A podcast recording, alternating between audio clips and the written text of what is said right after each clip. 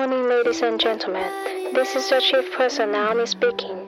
On behalf of Captain Xiao Cheng and his crew, we would like to welcome you on board Xiaoyu Airline, flight number FM 74019. Thank you for choosing Xiaoyu Airline. Shortly after takeoff, we shall be offering you a wonderful time. Should you need any assistance during the flight, please let us know. Thank you.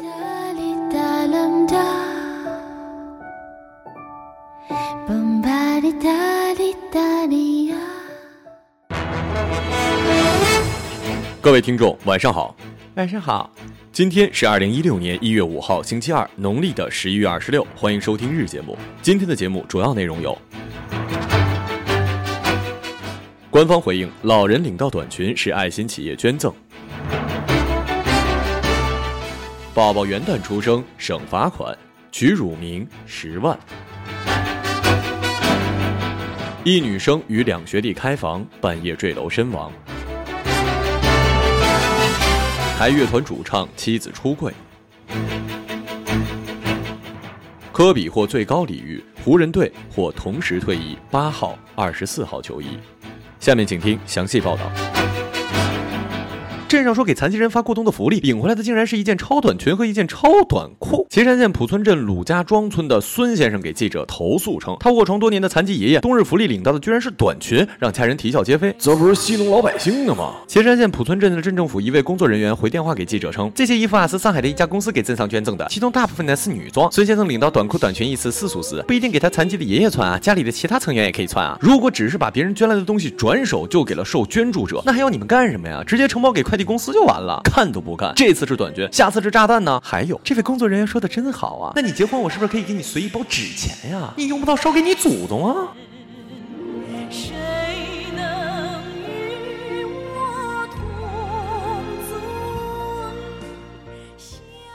一月三号，在市人民医院的产科房里，一名可爱的小宝宝正躺在婴儿床上，嘟着小嘴巴，吐着舌头。旁边三岁的哥哥欣喜地打量着弟弟，不时地摸摸他的小手。记者了解到，这是二零一六年全国开放二孩政策实施之后，该医院出生的首个二宝。二宝的乳名也起好了，叫做十万。孩子的家人说，二宝很争气，赶上了国家二孩政策实施的第一天就出生了，给他爸爸省了一大笔钱呢。说到这儿，我就不得不同情我们的八零后了。什么随时都让你们赶上了，你们大学毕业不分配了，你们毕业房价涨了。如今二胎开放，你们又成了第一代也是唯一一代独生子女。对此，我只能说。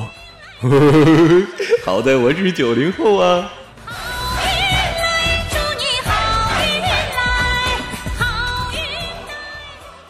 二零一五年十二月三十一号下午，死者陈某某相约当事人季某某与吴某一起共度新年。当晚二十一时许，三人到达酒吧，期间三人购买了一瓶威士忌黑方酒配八瓶绿茶兑酒，并将一瓶酒喝完。二零一六年十一月一号凌晨一点四十分许，陈某某已呈半醉状态，三人离开酒吧。凌晨两点四十四分，三人进入酒店。凌晨五时许，吴某发现陈某某坠楼。安徽省芜湖市公安局微博今日通报了事情的最新进展。女生衣着与入住酒店时一致，当日无性行为发生。谁年轻时没喝多过？谁大学时没断过片？谁的青春没挥霍过？但一切都要以安全为前提。愿逝者安息，在另外一个世界把酒戒了吧。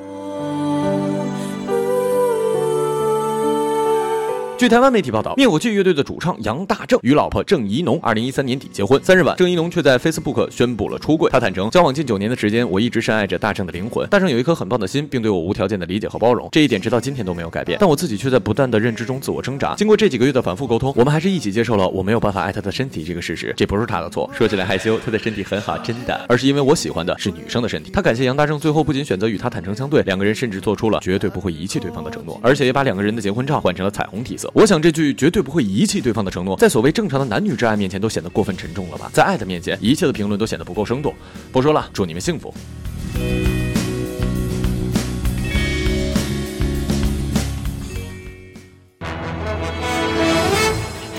今日人物：乐嘉。前几日，著名主持人乐嘉在录制《了不起的挑战》时不慎受伤，伤及敏感部位。消息一出，引得众人关心。元旦当天，乐嘉亲自发博文，讲述了自己蛋碎的始末。乐嘉称：“你所有想问我的关于蛋碎、补蛋、已割蛋的实情和心路之旅，都记录在其中。我希望我关于此次魔力的连载随笔，能给你新的一年多一点的阳光。”今天躺在病床上，眯着眼睛打了十一个小时，终于完成了第一部分。蛋蛋保卫战，献给天下所有的男人。一，二零一五年到二零一六年这个跨年的深夜，我人生头一次在医院的病床上独自度过。我把身旁的人赶走了，蜷缩在沙发里，在黑暗里发呆，让整个夜过得淡雅肃静，没有丝毫的仪式，没有回荡历史的跌宕起伏，没有展望未来的雄心壮志，啥也不干，发呆。就在圣诞与元旦之间这几，我体验了一把此生做梦也想不到会落到自己身上的淡淡的忧伤。一个中年人在步入了生命自然衰退周期开始时，原本就对枪战实力患得患失，这一紧要关头却遇到了最悲催的蛋碎。然而面对自己该补还是该割的反复取舍之中，我不得不思考人生的终极问题：小乐子，如果你赢了世界，输了蛋蛋，值得吗？在我病床对面的桌上放着六六送给的盆景，那是手术刚好的第二天他来看我时拿来的。来之前我跟他说不要送吃的，就带盆绿色的小草和你写的书吧。他选择了这盆转运竹，名叫一柱擎天。床头还放了他送我的一本书《小情人》和一套《史记》。六六跟我很熟，我们讲话也毫不避讳客气。他来探望我的时候，他眼中流露出自己可能都察觉不到的怜悯和惋惜。刚进门就端出礼物，语重心长说了句客套话：“好强深藏，磨磨旧光，早日雄起，再战江湖。”然后说自己的那本小情人，害怕我看了之后有心无力，徒增烦恼，以后再看吧。然后赶紧把我的手按在了另一套老态摩挲的皮质沙发上抚摸。这套经典你要好好看，以后用得着。我表达了对他精心选择那盆金枪不倒的巨大满意之后，开始详细向他阐述此次案发经过的每一个细节。为了满足他作为一个卓越的作家的探索精神，还展示了我换药期间自己落下来撕心裂肺的悠长的呻吟歌调。当他听到我的那个蛋蛋最终被保住的瞬间，我从他的脸上突然捕捉到了复杂诡异的神情，那是一种欣喜，又夹杂着一丝稍纵即逝的失望。他走之后很久，我才幡然醒悟，他送我《史记》的良苦用心啊！